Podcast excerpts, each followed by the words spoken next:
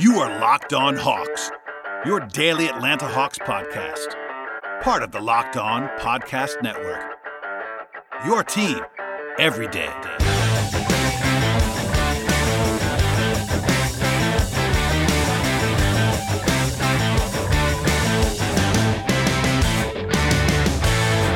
Hello, friends, and welcome to episode 530 of the Locked On Hawks podcast.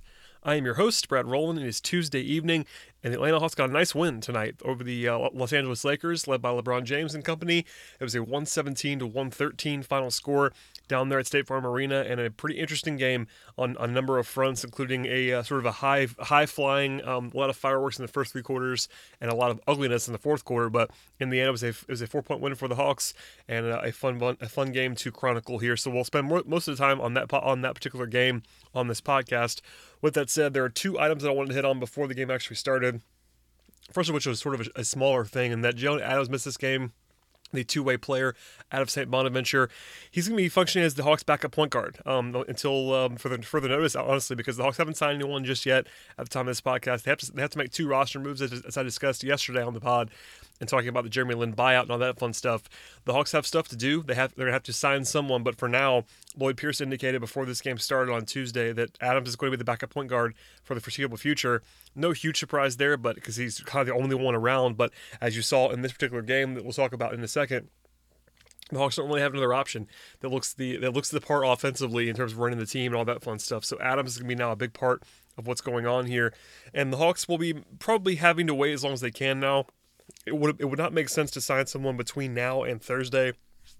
In a lot of ways, and the Hawks got through this game without a backup point guard. The Knicks await on Thursday. The Knicks are not very good at basketball, so if the Hawks can navigate that game, it sort of makes some sense financially and timing wise to hold off as long as they can before they, before they actually sign a player to fill out their roster. Something to keep in mind there for the future.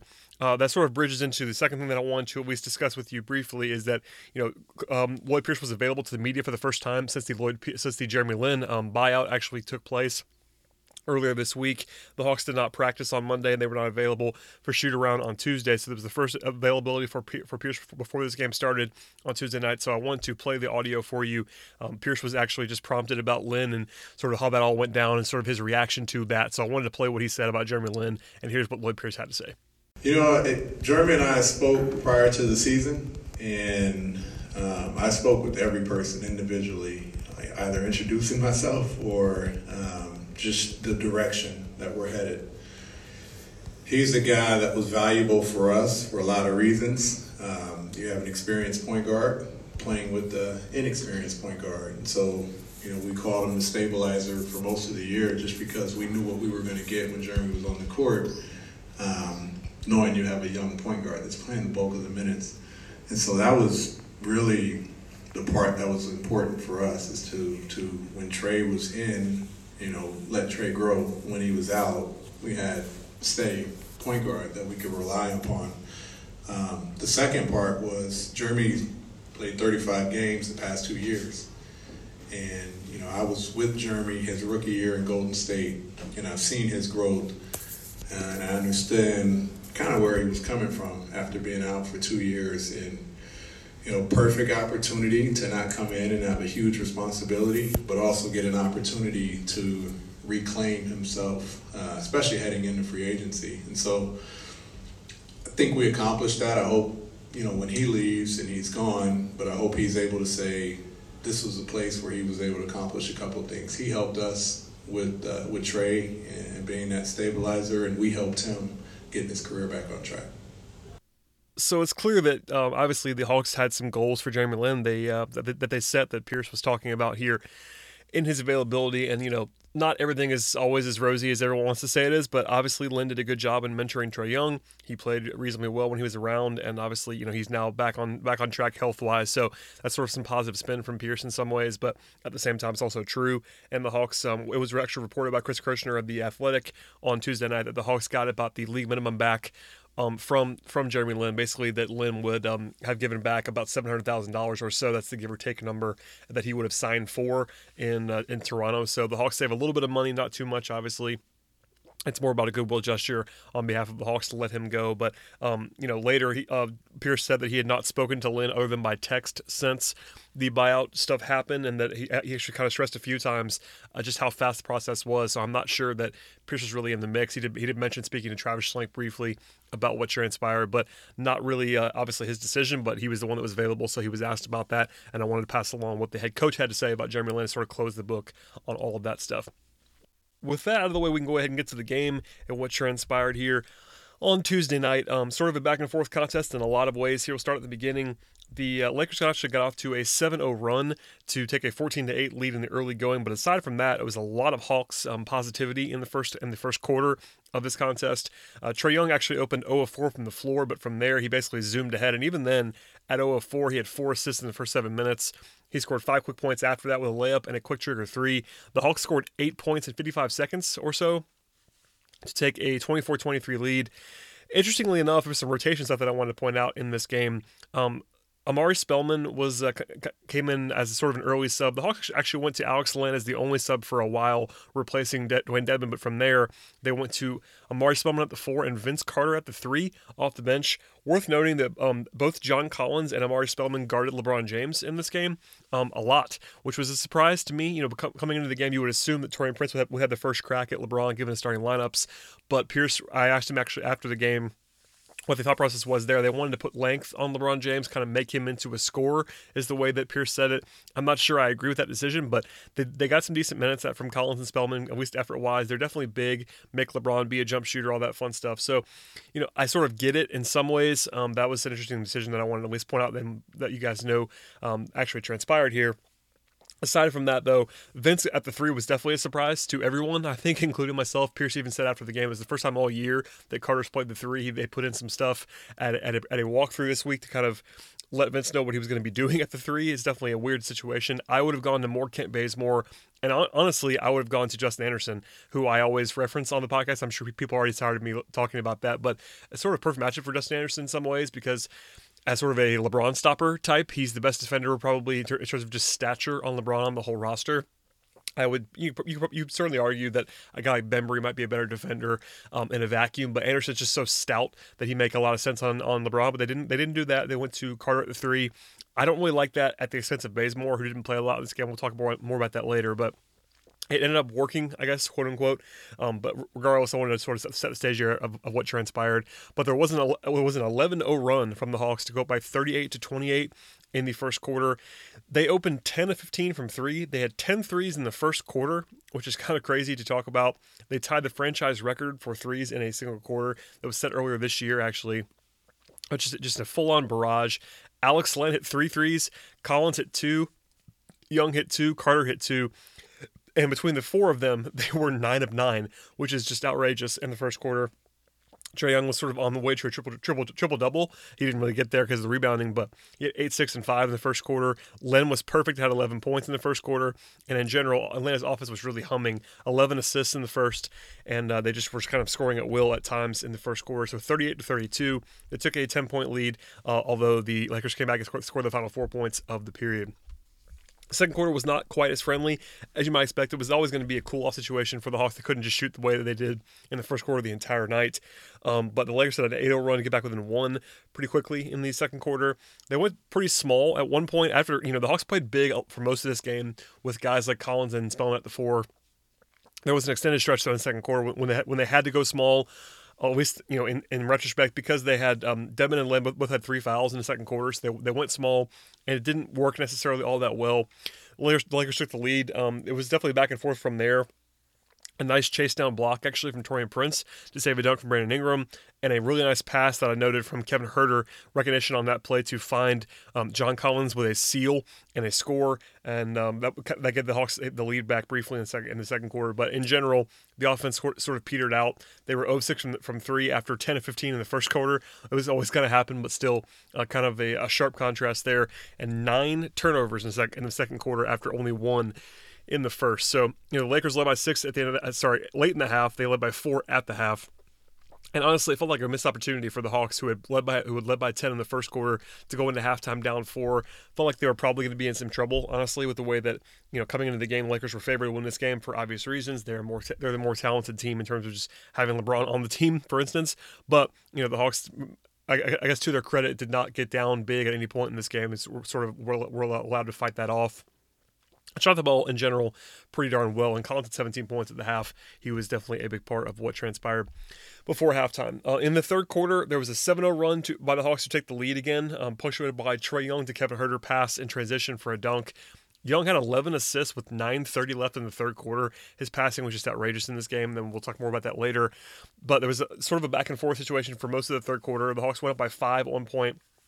There were two nutmegs from Trae Young throwing the ball between uh, LeBron James' legs. Um, and actually, the first one wasn't even an assist because Spellman got fouled on the play, but did it again later in the quarter. Young sat for about 90 seconds total in the third quarter because he was so vital to the offense. And while he was gone, the Lakers retook the lead. The the offense kind of were uh, was out of sorts, I will say, just without Trae Young on the floor this, this entire game. You know, the plus minus tells the story a little bit. That we'll talk about that in a moment. But whenever he left the floor, Things were shaky offensively, to be sure. There was a nice back-to-back stretch where they had back-to-back threes from Kent Bazemore and Trae Young to go up by five.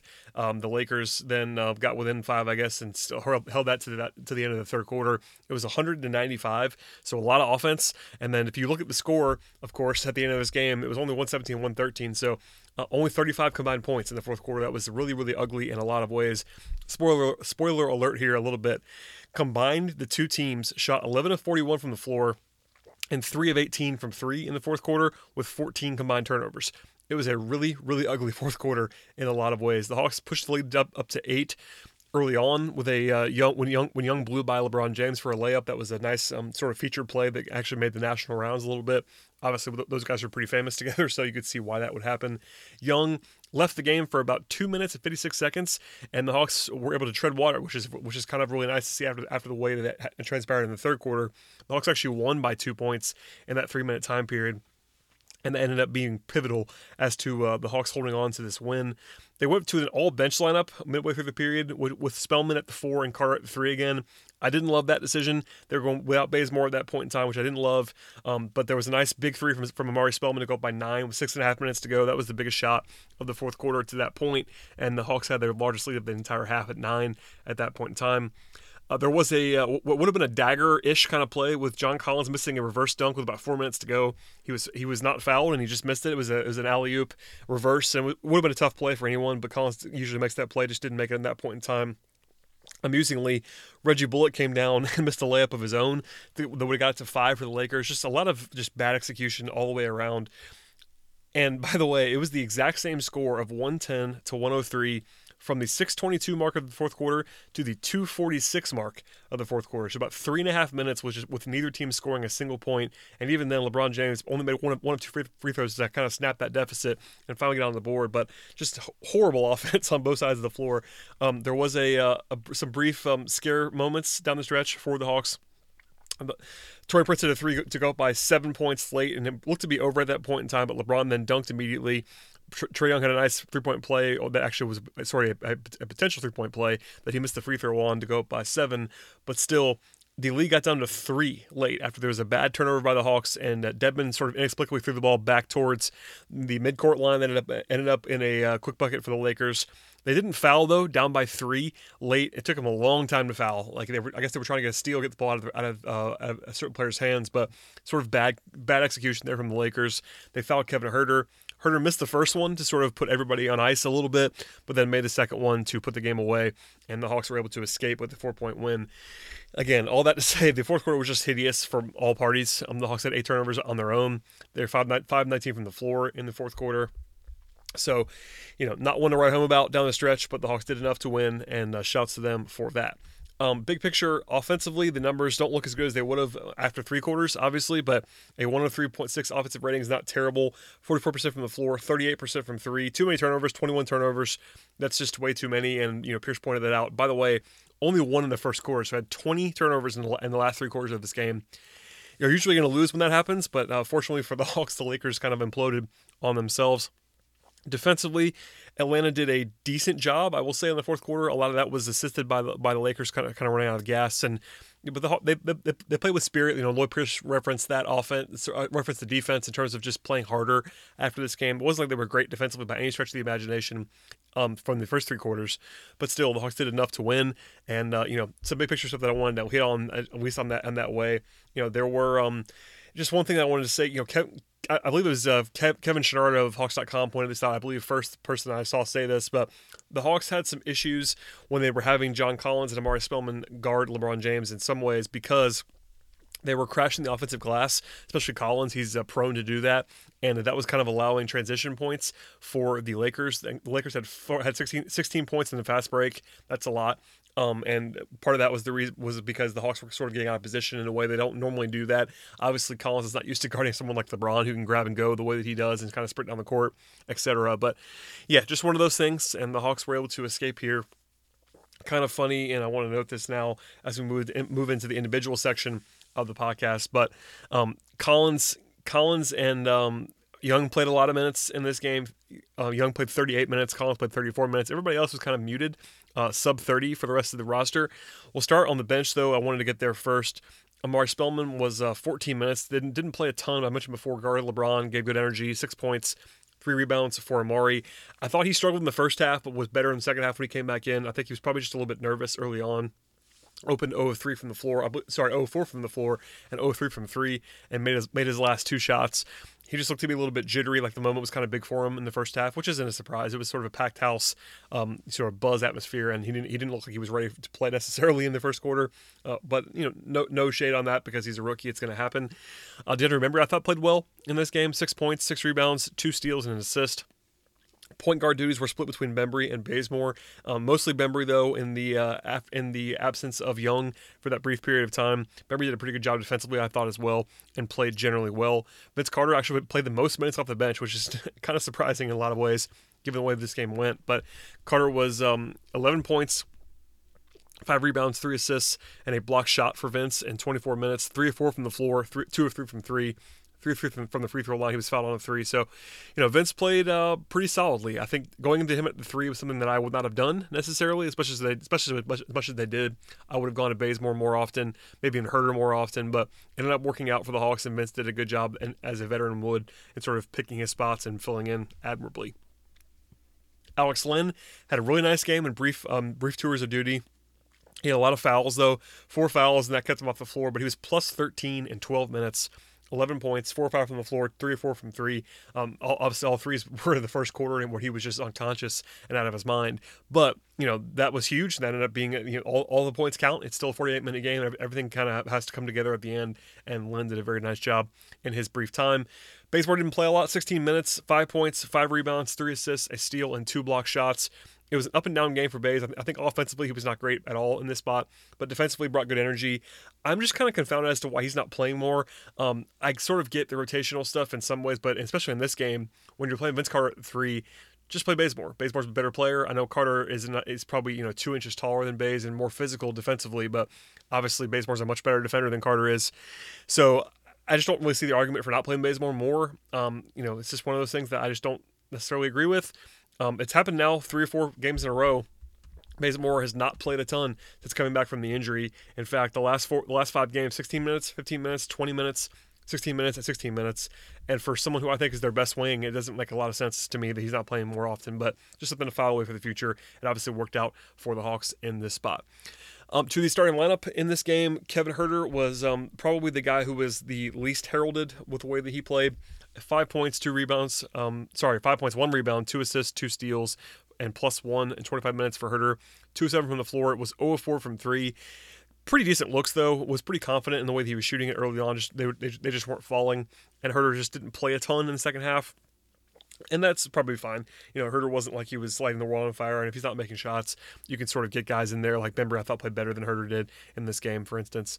Um, Dewayne Dedmon was pretty understated. He, he was also in foul trouble, had five fouls in 24 minutes. 12 points, though, five rebounds, an assist, a steal, and a block shot for Dedmon. He, I thought he was pretty competitive and pretty solid against the likes of JaVale. And um, you know the Hawks, the Lakers played small for most of this game. JaVale only played 13 minutes. They didn't really play another big, aside from a brief stint from from Mo Wagner. Mike Muscala and his return to Atlanta.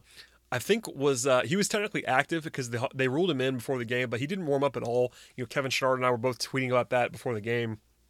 My, uh, Mike never did anything on the court, so I'm, i think he wasn't available. I didn't see after the game if they said anything about that, but I don't think he was um, ready to go sort of injury wise. The Hawks did do their tribute video for Muscala. They always do that for most guys when they leave, but Muscala was a lifer of the Hawks. He was drafted by the Hawks, developed by the Hawks, so that was a pretty appropriate one in some ways. So, you know, shouts to Mike, but he didn't play in this game. Um, as I, as I was saying before, though, Dedmon I thought was just solid. Didn't do anything great, but uh, w- w- did, sort of did, did, his job and filled in admirably um, when they were asked, sort of doing asking him to do some interesting things defensively, especially in this game. Uh, Taurean Prince, 29 minutes, 17 point 16 sorry 17.6 rebounds for Prince. 6 of 14 from the, from the floor, 4 of 9 from 3. Made a couple of big shots, was plus 4. You know, Taurean offensively at times was sticking the ball a little bit, and defensively he struggled a little bit off the ball against Kyle Kuzma at times with his uh, movement off the ball. But I thought Taurean was pretty pretty okay for the most part. Made, made, a, made a few big shots, actually led the team in threes with 4, and uh, provided that scoring punch that he needs to do. It was not a bad Taurean game by any stretch. Um, John Collins, 22 points, 8 rebounds, 3 assists he was very productive, more so in the first half than the second half, but it was it was efficient. Made, made both of his three point attempts in this game. Eight fifteen from the floor, four five from the free throw line. Just good energy from John. He, had, he, he ended up with five fouls, so some of that was probably uh, muting his effort. Not maybe not effort, but just his aggressiveness laid out later on in the game. But I thought Collins played um, pretty darn well here, especially when you're asking him to guard LeBron James. It's a really tough matchup for John Collins. I think he, he, he did a pretty good job, uh, all things considered. Finally, Trae Young was the star of this game. You know, he didn't shoot it. He didn't. He didn't shoot it great. You know, Trae kind of laughed about that after the game and pointed out that even sort of unprompted, he, they, they, they, didn't really have it going with his jump shot. But still, 22 points, 14 assists, six rebounds for Trae, six turnovers, which is too many. You know, even Lloyd Pierce said that he's capable of doing a ton with his passing. Uh, Pierce was very complimentary of Young's passing in this game.